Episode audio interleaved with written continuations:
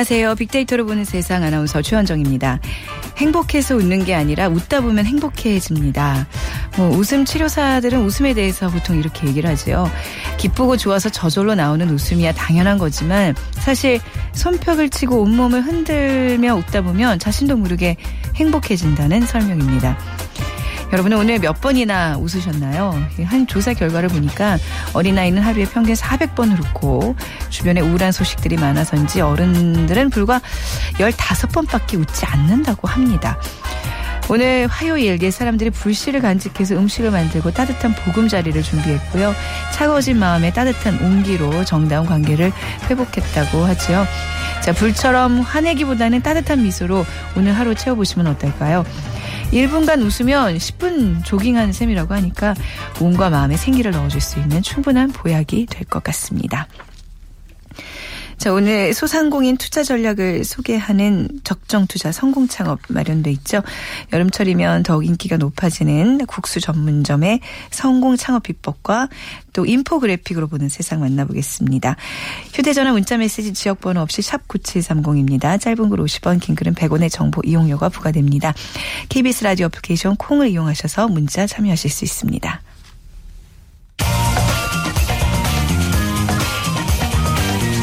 클릭 이슈 설왕설래 네, 화제 이슈들을 빅데이터로 분석해 드립니다. 위키프레스의 정영진 편집장과 함께하죠. 안녕하세요. 네, 안녕하세요. 정영진입니다. 네. 자, 그 임신부가 이제 메르스 네. 확진 판정을 받아서 정말 많이 걱정했는데 뭐.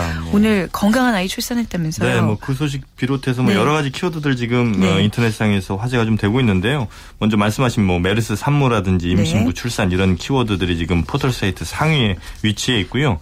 어, 조금 전이었습니다. 11시에 이 이재용 삼성그룹 부회장이 지금 아, 사과를 했죠. 네. 그러면서 뭐 부족했던 음압병실을 충분히 갖추겠다. 또 어, 백신과 치료제 개발에 적극 또 지원을 하겠다 이런 내용들을 좀 밝혔는데 굉장히 좀 이례적으로 받아들여지고 있는 것 같고 또 신경숙 어, 작가 신경숙 씨도 지금 사과를 했습니다. 그러니까 네. 표절을 인정한 것인데 어, 힘, 뭐, 자신이 그 책을, 문제가 됐던 그 책을 읽은 기억은 없지만, 이제는 내 기억력을 믿을 수 없는 상황이 됐다. 음.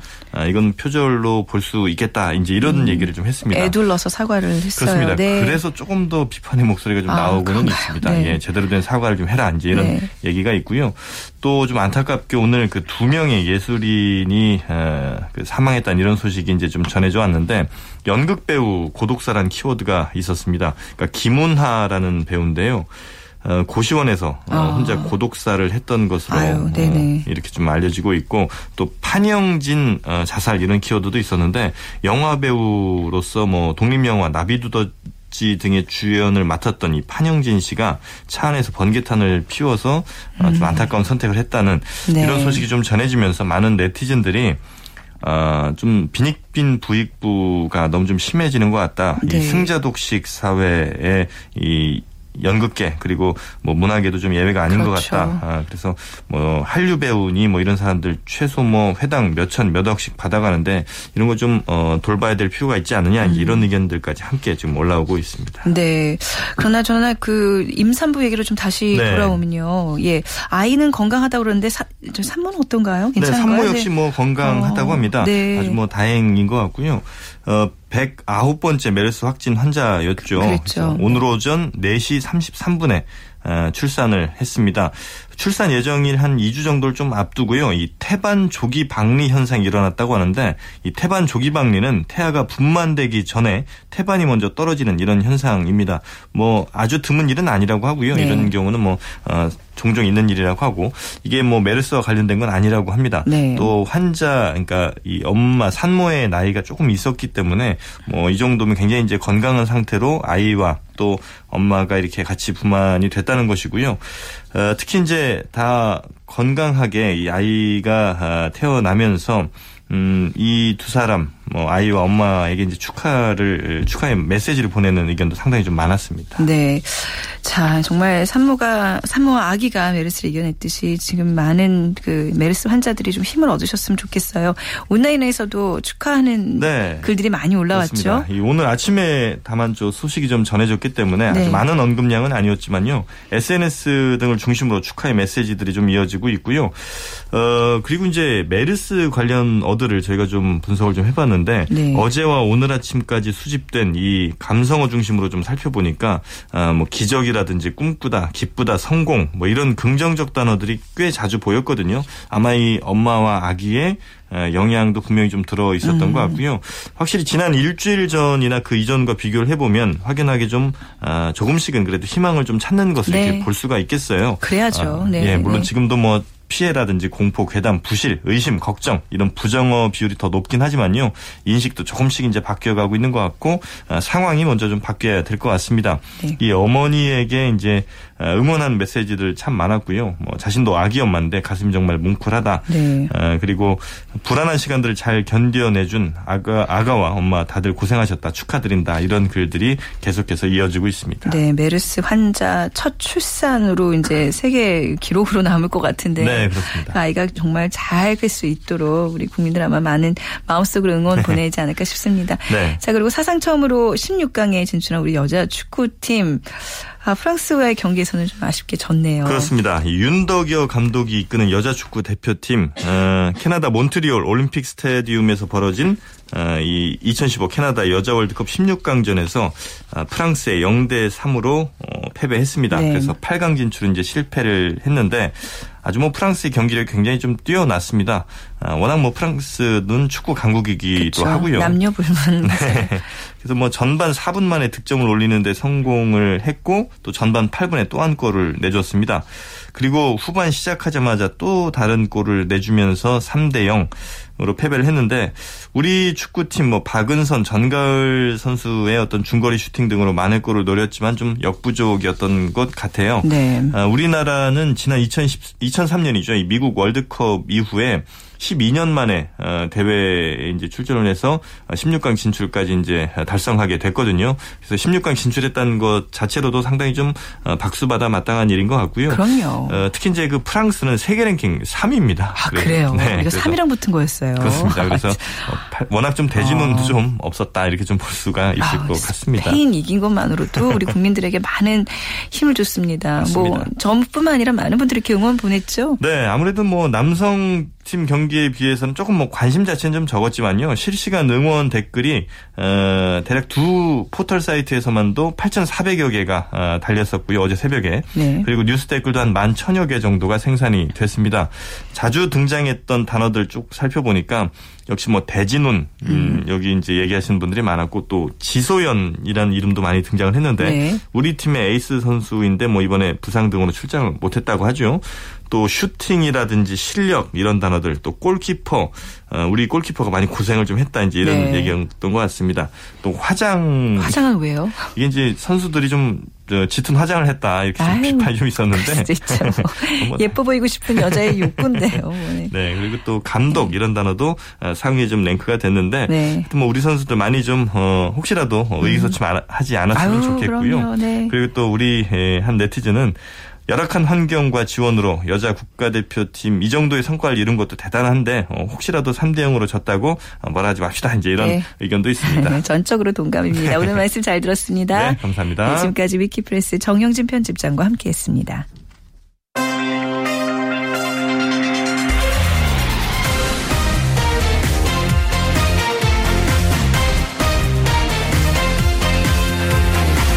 절대 손해보지 않는 소상공인들의 투자 전략. 적정 투자 성공 창업. 네, 소셜 분석을 통한 소상공인 투자 전략을 소개하는 시간입니다. 창업피아의 이용구 대표와 함께하겠습니다. 안녕하세요. 네, 안녕하세요. 네.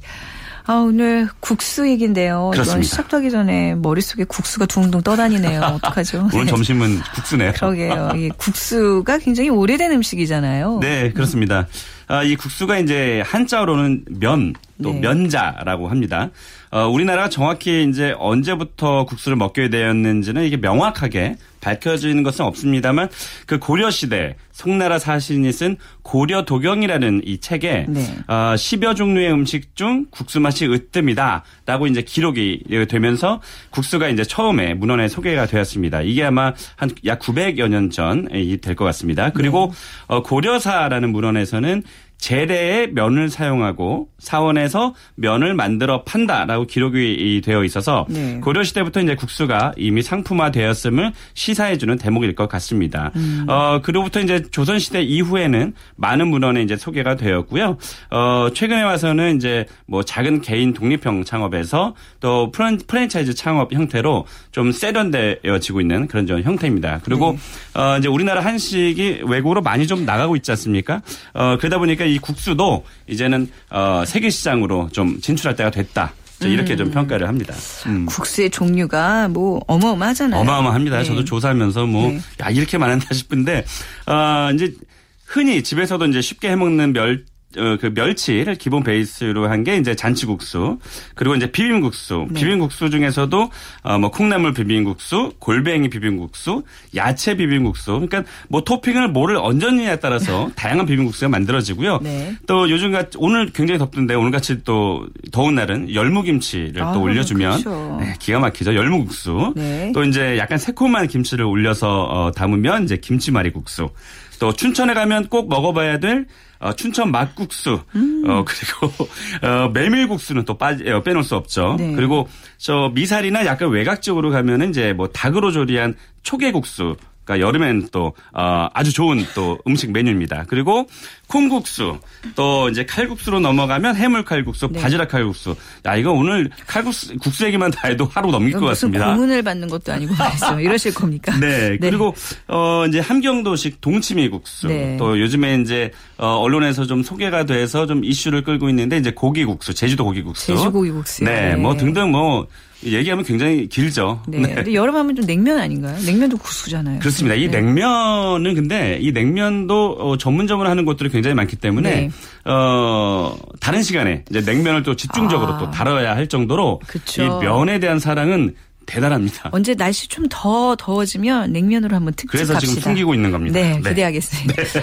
우리나라 창업시장에서 국수 전문점의 수는 이게 다 헤아릴 수 있을까요? 얼마나 되죠? 아, 공식적으로 헤아릴, 헤아릴 음. 수 있는 근거는 없습니다. 네. 음, 그래도 네. 어, 저희가 어, 이 국수라는 어, 메뉴를 이제 주 메뉴로 하는 곳을 한번 탐색을 한번 네. 해봤습니다. 네. 그래서 그 대형 한 포털 사이트에서 국수라는 단어를 넣어서 검, 색을 해봤더니 전국에 27,363곳이 검색이 되었습니다. 네. 어, 그리고 이제 공정거래위원회 국수라는 단어와 연관된 국수 전문점 프랜차이즈 수를 조사해 봤더니 어, 프랜차이즈 브랜드 수가 무려 47개나 됐습니다. 음, 저희가 모두 모, 모르는 그런 프랜차이즈 굉장히 많은 거죠.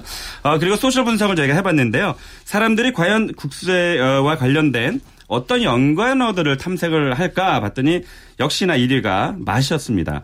어, 국수를 맛있다고 생각하는 분들 그만큼 많았다는 뜻으로 해석을 하면 될 것 같고요. 네. 그 뒤를 이어서 맛집 그리고 국물 점심, 면, 뭐 등 순으로 탐색이 되었고요. 요 네 가지 단어를 좀, 어, 어, 연구를 좀 해보면, 네. 어, 마, 그, 진한 국물에 쫄깃한 면으로 점심에 팔면 맛집이 될 것이다. 그러네요. 이런, 이런, 힌트도 얻을 수 있을 것 같고요. 언어를 조합하니 딱 그, 그거네요. 예. 그러니까요. 예. 국수는 약간 저녁보다는 점심 위주로 또 챙겨 드시잖아요. 아무래도 빨리 네. 먹고 네. 어, 또 일을 해야 되니까. 네. 네. 어, 그리고 이제 고기라는 단어가 10위에 올랐는데요. 어, 고기와 국수를 이제 함께 연상시키는 습성이 요즘에 좀 있는 것 같습니다. 그리고 소셜 분석 통해서 여론도 한번 분석을 해봤는데요. 어, 역시나 1위, 1위부터 10위까지가 뭐 맛있다, 네. 좋아한다, 또 시원한, 또 먹고 싶다, 맛나다, 양이 많다. 음. 네, 양이 많아야 될 것 같습니다. 자, 긍정적 키워드로 탐색이 되었습니다. 네. 자, 국수 전문점만이 갖고 있는 어떤 창업 아이템으로서의 장점 뭘까요? 아, 몇 가지가 있는데요. 네. 우선 일단 소비자가 많다는 것이 특징입니다. 일단 맛만 어, 잘 만들어내면 많은 사람들이 매출을 올려줄 것이다라는 네. 이런 어, 특징이 있고요. 그리고 어, 무엇보다 이제 운영이 간편하다는 점. 음, 음. 육수를 내는 방법을 알고 네. 또 면을 좀 어, 맛있게 삶고 또 고명만 올려주면 되니까 다른 음식점들에 비해서는 운영이 쉽다는 것이 창업자들에게 어. 잘, 가장 큰 장점이고요. 다른 반찬도 별로 필요하지 않아요. 없죠. 예, 그렇습니다. 그래서 특히나 어, 최근에 50대 이상의 자영업자분들이 많아졌는데요. 그 중장년층들이 큰 기술 없이도 네. 할수 있는 것이 바로 아, 이런 국수 전문점이라고 음. 보면 될 것 같고요. 일단 소자본으로 또 창업이 가능합니다. 그러니까 33평방미터 기준으로 그러니까 10평 아, 정도 되는 거죠. 네. 어, 인테리어와 시설비가 약 4천만 원 정도 내외면 되고 음, 네. 어, 음식만 맛있으면 굳이 뭐 A급지라고 얘기하는 유동인가 많은 것은 필요 없고요. 오히려 네. 어, B급지나 C급지에 앉아 있으면 굉장히 내공이 많은 네. 맛있는 집이라고 어. 또 착각을 불러일으킬 수도 있기 때문에 네. 네. 그래서 일부러 외진 쪽으로 예, 자리를 잡는 것 어, 분들도 계시고요. 네. 어 그리고 일단 원가율이 이게 되게 중요한데 어 30에서 35% 사이로 비교적 음식점들 중에서는 좀 저렴한 편입니다. 어, 네. 다른 음식점의 원가 비율은 아, 요즘 뭐 40%, 40. 뭐 45%까지 올라가니까 음. 어, 일단 그 소자본으로 어좀 어, 어, 수익률이 좀 높은 그렇네요. 어떤 그런 좋은 아이템이라고 할 수 있겠습니다. 네, 이, 이득도 더 이율도 더 많이 낼 수 있고 손도 덜 가고 굉장히 뭐 솔깃하는 장점들이 많은데. 네, 그렇습니다. 국수 전문점으로 성공한 맛집들 좀 소개해 주시면 더 힌트가 될 것 같아요. 아, 네. 뭐 어, 제가 몇 가지 소개를 네. 해드릴 텐데요. 네. 어, 이미 이제 맛집을 찾아다니시는 저 같은 분들은 네. 네, 굉장히 유명한 곳입니다. 좀 어, 여기 여의도에서 좀 멀어서 그렇지. 저 양평으로 가셔서 강을 따라 좀 가시다 보면 조안면이라는 곳이 나옵니다. 거기 유사 업체들이 굉장히 많아요. 많은데 거기 딱 하나 오래된 많아요. 곳이 한 군데 있죠. 그래서 네. 이, 예, 이 뭐 죽여주는 동치미국수라는 집이 네. 있는데 네. 아, 이 그 최원정 아나운서께서 말씀하신 것처럼 이 네. 집이 네. 어, 홀에 이렇게 대문짝하게 써 있어요. 네. 한 번도 체인점을 내준 적 없음. 아, 네, 그래서 그것을 강조하기도 하고요. 어, 이 시원한 동치미국수가 굉장히 일품인 곳인데요. 어, 또 어, 삼청동 쪽에 음. 가시면 꽤 오래된 맛집으로 유명한 북촌 칼국수라는 그런 맛집이 있습니다. 네. 여기는 어, 국내산 한우를 사용해서 어, 그렇게 요리한 그런 사골 국물이 부드러운 또 쫄깃한 국수와 네. 만나서 환상적인 조화를 또 이뤄냅니다. 네. 그리고 저게 김, 어, 제주국 국수 요즘에 인기거든요. 네. 네. 그 김포 운양동이라는 곳에 가시면, 어, 이 고기국수를 하는 집이 있는데, 어, 이 운영자분이 이제 60세 이상의 그 어머님이세요. 네. 근데 그분이 어, 제주도까지 비행기 타고 날아가셔서 어, 웬만한 그 맛있다는 제주도 가면 뭐 올레국수다, 자매국수다, 뭐 어, 유명한 맛집들이 있거든요. 네네. 그 집들을 찾아다니면서 어, 비결을 좀 알아낸 모양이에요. 음. 그래서 그것을 김포에 성공을 시켜서 어, 마니아들 사이에서는 좀 유명해지고 아, 있는 집이 김포요. 있습니다. 네. 음. 어, 이렇게 뭐 국수 전문점들 굉장히 그 색깔 있는 점들을 이렇게 좀 살펴봤는데요. 네. 지금 뭐 워낙 많잖아요. 솔직히 지금 네. 다뭐 우리가 시작해도 될까? 이게 뭐 늦지 않았나라는 생각이 드는데 어떻게 생각하세요? 어, 뭐 커피 전문점만큼이나 국수를 네. 다루고 있는 그런 음식점들 굉장히 많은데요. 어, 다행인 것은 어, 한 약 한 2년 전 어, 전만 해도 이 국수 전문점 프랜차이즈가 굉장히 어, 화랑이었었어요. 네. 근데 어 2년 그러니까 지금으로부터 2년 정도 어, 사이에는 어 국수 전문점으로 프랜차이즈 하는 곳들이 그렇게 음. 많지 나오지 않았습니다. 그래서 네. 어 지금이 오히려 가장 그그 좋은 그런 적기라고 그래요. 좀 보여지고 있습니다. 네. 그 지금 국수라는 게 냉면 빠지고 어. 파스타 빠지고 그러니까 이제 전통적인 우리 어떤 그런 가볍게 서민들이 접할 네. 수 있는 그런 국수 종류였던 네. 거잖아요. 네. 제가 원래 이게 조사를 할 때이 네. 오늘 면 요리 전문점 어, 창업 아이템을 할까 하다가 네. 이거 면 요리 전문점을 막 분석을 해봤더니 네. 엄청나게 많아요. 그러니까요. 네. 그래서 네. 다음에 뭐 냉면에 대한 것도 하고 또 파스타에 대한 네. 것도 하다 보면 특히 여성 창업자들이나 아니면 초보 창업자분들이 음. 관심을 굉장히 많이 가질 것 같습니다. 오늘 것도 보면 뭐 칼국수 따로 해도 되고 뭐 여러 가지가 나올 것 같은데 그래도 네. 아무튼 이제 전반적인 어떤 국수 전문점에 대해서 얘기를 해봤는데 네. 자뭐 그냥 가시면 안 되죠. 성공 네. 비법을 공개해 주시고 가셔야죠. 네. 일단 핵심적인 것만 다섯 가지만 제가 말씀드리겠습니다. 일단 뭐그 이게 뭐 어, 국수에 관련된 건 아니지만 네. 늘 강조하지만 나만의 독특한 메뉴를 반드시 만들어라. 음, 네. 그래야 방송에 나오기 좋다. 어. 일단 방송에 나오면 또 맛집으로 또 유명해질 수 있으니까. 뭐 별거 아닌 것 같지만 좀 영향은 있는 거죠. 확실히 어, 방송에 나온 집들. 전략일 수 있는 거죠. 네. 그만큼 독특한 걸 만들면 네. 이 작가분들이나 PD분들의 그런 독특한 가게를 굉장히 음. 좋아하시잖아요. 네. 시청자들도 좋아하니까. 독특한 메뉴를 좀 만들었으면 좋겠고요. 어, 그리고 어, 이것들을 이제 SNS를 통해서 네. 열심히 좀 홍보를 하시면 네. 어, 돈을 들, 돈이 들지 않으면서도 홍보가 가능하다는 점을 좀 어, 주의 깊게 어, 보셔야 될 것 같고요. 네. 그리고 좋은 재료를 쓴다면 소비자들에게 더 큰 관심을 받을 거고 또 인테리어에 대한 분위기, 음. 인테리어 분위기에도 신경을 좀 써야 될 것 같습니다. 그래서 네. 아주 모던하거나 어, 아니면 클래식한 그런 네. 분위기가 연출되는 게 좋을 것 같고요. 어중간한 그런 인테리어는 어, 주목을 받지도 못하거든요. 네. 그리고 어, 되도록이면 양을 좀 푸짐하게 줘라. 왜냐하면 어. 면에 대한 원가가 그렇게 그렇게 높지는 않기 때문에 네. 푸짐하게 주면서 인심을 얻는 것이 중요한 포인트라고 보겠습니다. 아니면 뭐 곱백이라는 항목을 좀 넣든가 그렇죠. 그러면 되지 않나요? 그렇습니다. 네 네. 500원만 붙여도 그쵸, 그쵸. 네, 인심을 얻을 수 있으니까요. 더 추가로 이렇게 비용 그렇습니다. 줘서 이게 좀 크게 먹고 싶으신 분들 양 네. 왜냐하면 남자들이랑 같이 면집 가면요 네. 배가 안 찬다는 얘기들 되게 많이 하세요. 그렇습니다. 네.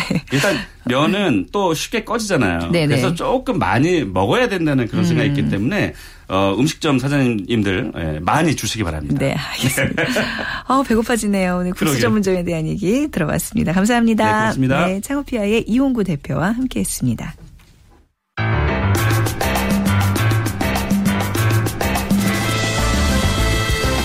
앱 속으로 들어온 빅데이터. 네, 다양한 정보와 수많은 데이터를 한 장의 그림으로 요약한 거를 information graphic, 인포그래픽이라고 하는데요.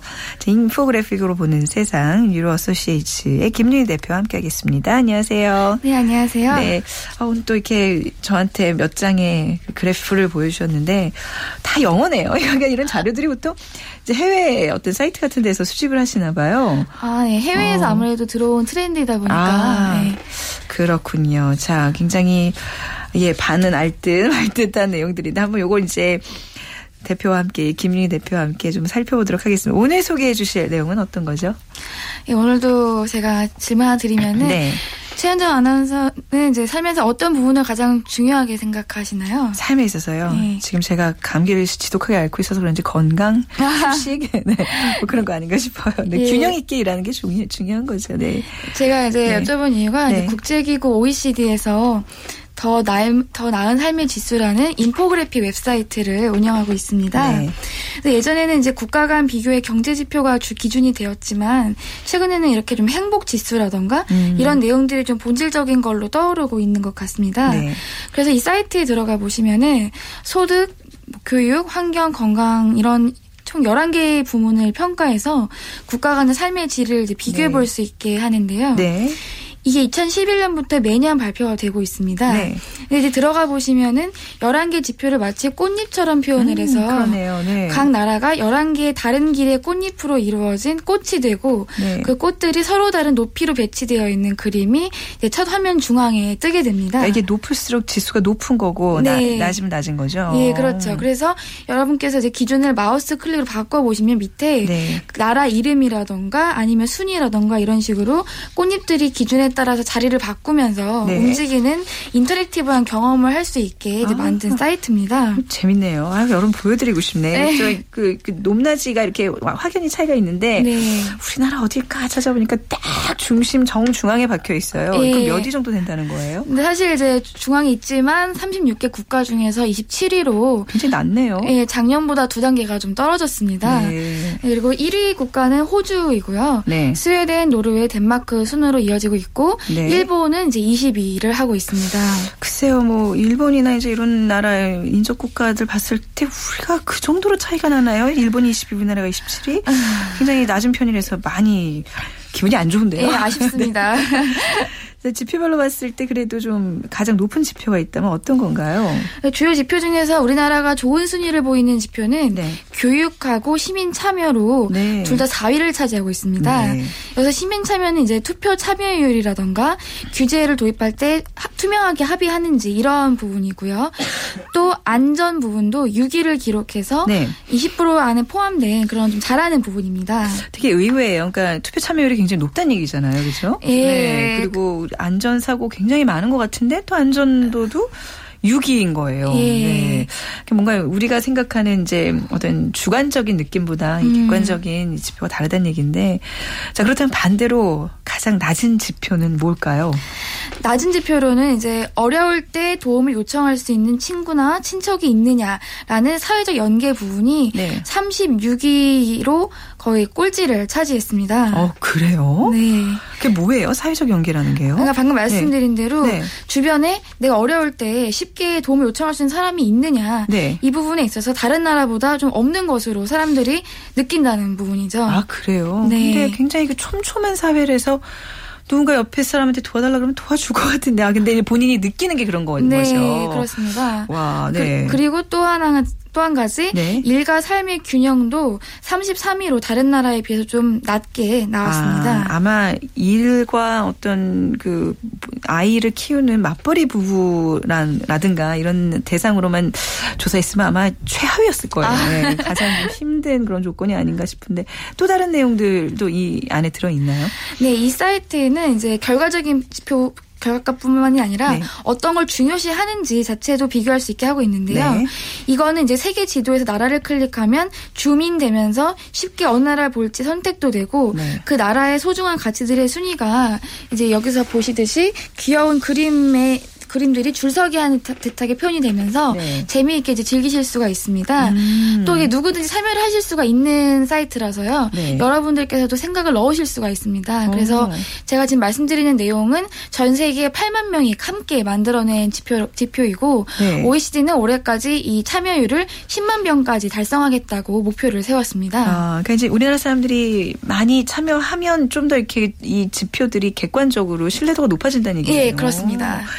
우리나라 사람들은 다른 나라 사람들에 비해 어떤 가치를 중요시 여기는 걸로 나타났나요? 예, 우리나라는 11개 중에서 삶의 만족도를 네. 가장 중요한 가치로 여기고 음, 있습니다. 네. 그리고 그 다음으로 안전, 건강, 교육을 중요시 여긴다고 답했는데요. 네. 반면에 중국은 건강을 1위로 꼽고 있습니다. 어, 물론 이제 우리와 비슷하게 안전 교육이 2, 3위를 차지하고 있고요. 네. 어, 대신 삶의 만족도는 5위를 차지하고 있습니다. 음, 그리고 네. 최근 수교 50년, 50년을 맞은 일본의 경우는요. 네네. 안전을 1위로 꼽고 네. 삶의 만족도는 2위, 건강이 3위, 교육이 4위를 차지하고 있어서 음. 한중일이 조금씩 순위는 다르지만 안전 건강 교육을 4위 안에 꼽는 공통점을 보이고 있어서 흥미롭습니다. 네. 아무래도 뭐 재해 재난이라든가 이제 안전사고들이 많기 때문에 공통적으로 느끼는 부분이 아닌가 싶은데 네. 상대적으로 낮은 가치들은 뭐였어요? 아 낮은 가치들은 이제 공공 참여라던가 공동체 커뮤니티 아니면 환경과 같은 이슈들을 꼽고 있습니다. 사실 이렇게 네. 공동체적인 가치 부분들은 한중일 모두 좀 낮게 나오는 편이기는 한데요. 네. 일본은 그 낮은 사계 중에서 소득도 들어있고 중국에는 주거가 또 하위 3위권에 들어있습니다. 음. 반면에 이제 우리나라 사람들에게 좀 낮게 나왔던 환경이라는 지표가 중국에서는 일곱 번째로 중요한 그리고 미국에서는 다섯 번째로 중요한 지표라는 점도 좀 음. 흥미롭습니다. 네. 자, 이 OECD의 삶의 만족도 지표 우리를 좀 되돌아보는 그런 정보였습니다. 다음 또 어떤 내용인가요? 예, 두 번째는 이제 스마트 교실에 대한 인포그래픽인데요. 빅싱크닷컴이라는 사이트에서 3일 전에 소개된 내용인데 네. 2000년대랑 2015년을 교실을 비교해서 그렸습니다. 음. 그 최현정 아나운서는 디지털 수업이라는 걸 경험해 보신 적이 아니 없습니다. 예. 예 굉장히 안 친해요 디지털과. 네. 예, 그래가지고 네. 이 인포그래픽 보시면은 미국 안에 교실에 이제 설치된 네. 스크린이 예전에 이제 빔 프로젝터 방식에서 지금은 사람의 두 팔보다도 큰 모니터, 특히 손에 터치로 편하게 조정이 되는 그런 smart board를 바뀌어가고 있다고 합니다. 네. 자, 그럼 컴퓨터를 이용하는 것처럼 파일도 불러오고 뭐 웹사이트는 접근도 편해지고 전자칠판보다도 한, 한 수도 앞선 개념인 거네요. 네, 네, 네, 맞습니다. 근데 과연 이게 선생님들도 편해지는 건가요? 예, 선생님들도 편해지고 네. 이제 어, 학생들 같은 경우에 보면은 네. 그 제가 파, 이 인프 같은 경우에는 8살부터 18살까지 네. 미국의 2,300명을 대상으로 조사한 내용인데 네. 가장 많이 사용하는 것이 노트북으로 71% 네. 그리고 데스크탑이 그 2위로 66%를 차지하고 있는데 더 놀라운 거는 50%가 스마트폰을 공부할 때 활용한다고 대답한 것이었습니다. 네. 그러니까 스마트폰이 게임뿐만 아니라 공부에도 충분히 활용되고 있다는 증거인 것이죠. 네. 근데 만약에 제가 선생님이라면 굉장히 부담될 것 같아요. 계속 공부해 나가야 되는 거잖아요. 네. 예. 네, 오늘 디지털 수업에 대해서 네, 또 이렇게 좀 나눠봤습니다. 오늘 말씀 잘 들었으면 다음 좀 준비해 오신 게 굉장히 많은데 이것도 다음 시간에 듣도록 하죠. 네, 감사합니다. 감사합니다. 네, 유로 어소시에이츠 김윤희 대표였습니다. 아, 여전히 또 직무유기로 목 관리를 못한 관계로 계속 기침에 엉망의 목소리를 진행했습니다. 다시 한번 죄송하다 말씀드리고요. 여러분들 응원에 힘입어 내일 더욱 건강한 모습으로 찾아뵙겠습니다. 지금까지 아나운서 최현정이었습니다. 고맙습니다.